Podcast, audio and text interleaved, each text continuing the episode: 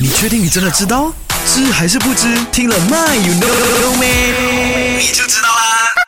我唔信，我不相信。除了南极之外，还有全球各国的这个动物园之外，竟然还有其他地方有企鹅，我不信。